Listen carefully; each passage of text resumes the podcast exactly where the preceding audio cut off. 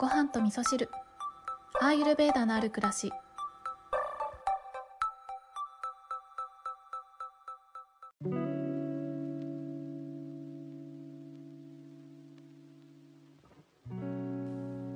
こんにちは。土井京子です、えー今日は雑談。今日も雑談をお話ししたいなと思うんですけれどもあ今日はねちょっと短めの配信にしようかなと思うんですけど、まあ、短めになればいいんですけれどもね。今夜の収録をしているんですけれどもこの間ねうちの会社のスタッフちゃんが一人ちょっと怪我をしてしまいましてね、えー朝鍵当番なんかお願いしてたんですけれどもあのそこを、まあ、在宅で仕事したいということだったのでとりあえず在宅で仕事していただいている関係で私がね鍵当番で会社にに行くなんていうことをしているので、えー夜のね収録が増えるかななんて思ってるんですけどあのそのスタッフちゃんにはねえっ、とあの肋骨がねもしかしたらひび入ってるかもしれないとかそんな状態だったので私から伝えたのは、えーしっかりとね休養してねっていうねもう仕事なんかしなくてもいいから休んでねっていうことを伝えたりとかまあでも休みたくないっていうことだったのでね一応在宅で仕事はしてもらってるんですけど、えーしっかり寝てねっていうこととかあとは、えーお酒がね好きな子だったのでお酒の消化はねちょっと体力使うから治るまではね控えた方がいいかもしれないよなんていうことをねお伝えしておりました。はい。で、今日は、そう、雑談でね、何話そうかなと、まあ、いろいろ考えてたんですけれどもね、あの、この番組ね、毎日配信してますけど、あの、この間ね、ゲストで出演させていただいた番組の中でも言いましたけど、えたまたまね、私が、えー聞いていたポッドキャストの番組が毎日配信だったということでね、なんとなく毎日配信しようなんて思ってね、配信し始めたら、本当に毎日配信になっちゃったみたいな、そんな感じで配信してるんですけど、あのもう一つね、あるんですよ。私のポッドキャストに対する思い込みで、えーそのパターンあったんだって後から気づいたことが、えー本名でやらないってことですね。私もバリバリ本名で、もう、あの、配信の中にね、土井京子ですって言っちゃってるので、今更ね、あだ名に変えたところでもうバレてるじゃないですか。なので、えー本名でやってるとね、言えることと言えないことがあるなぁなんて今更気づいたんですよね。でも私がね、たまたま聞いてたポッドキャストの番組が、えーいくつかあったんですけどね、みんな本名でやってたので、ポッドキャストは自分の本名でやるものなんだっていう風にね、勝手に勘違いしてたんですけど、あの、よくよくね、見渡してみたら、あれ？なんかあだ名でやるパターンあるんだなんてね、思ってね、うん、もしかしたらね、ごはみそ終了しますなんて言って、あだ名でね、違う番組を始めることが、えーそんな日も来るかもしれないななんてちらっと思ってるんですけれども、まあ、ちょっとね、声でバレちゃったりしそうですけれどもね。はい。で、今日の本題ね、何話そうかな。あのそうですね。あアーユルベーダの、えー気がつかないところにアーユルベーダがあるっていうことをね、皆さんにちょっとお伝えしようかななんて思ったんですけれども、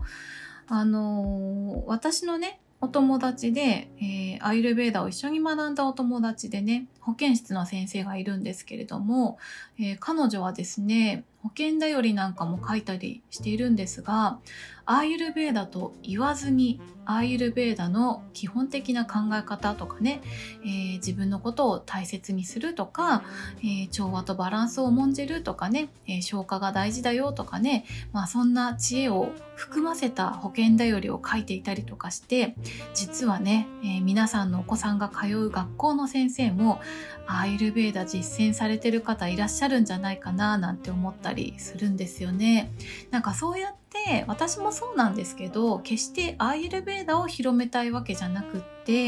アーユルベーダの、え、考え方に基づいた暮らしをしていると、えー、自分らしさを取り戻すことができて自分のことを好きになることができて、えー、自分をね、え大切にすることができたり、まあ、自分を大切にすることができるから周りの人のことを大切にすることができるっていうねそんないい循環が生まれていく自分からいい波紋が広がっていくっていうことが、え、あったらいいなっていうことでねアイルベーダを広めたいわけじゃなくてその、えー、アイルベーダの知恵を広めたいななんて思ってるんですけれどもそんな風にね私が、えー、アイルベーダを一緒に学んだお友達っていうのもね保健室からアイルベーダをじわじわと広めているっていうねそんなお友達がいるんですよね。あとね、えー、この間この間って言っても結構前か。えっ、と半年もいかないか3ヶ月ぐらい前ですかね、えー、某百貨店の方とね、えー、食事をしていた時にはっとびっくりしたことがあったんですけれども私がねあのこういったアイルベーダーをテーマにしたポッドキャストを配信してるんですよねなんていう話をした時にその方はあいくつぐらいかな。うんと50代ぐらいの男性なんですけれどももう百貨店のね、えー、百貨店オブ百貨店と言ってもいいような新宿の某有名百貨店の、えー、ちょっと偉い人なんですけど、まあ、その方がねあアイルベーダ知ってるよなんて言ったんでちょっとびっくりしたんですよね。でなんでえなんでアイルベーダ知ってるんですかって逆に聞いちゃったんですけどそしたらですねその百貨店の、えー、医務室ですね百貨店には医務室というものがあって、まあ、お客様がね具合悪くなった時に、えー、ちょっと、えー、見れるようにしておいたりとか社員の方が、えー、体の不調とか心の不調があった時に、え百貨店のね医務室の先生が見てくれるなんていうことがあったりするんですけれども、まあ、そちらの某有名百貨店の医務室にはですね、え西洋医学では治せない症状がある人のためにアーユルベーダのドクターがね週に何回か来てると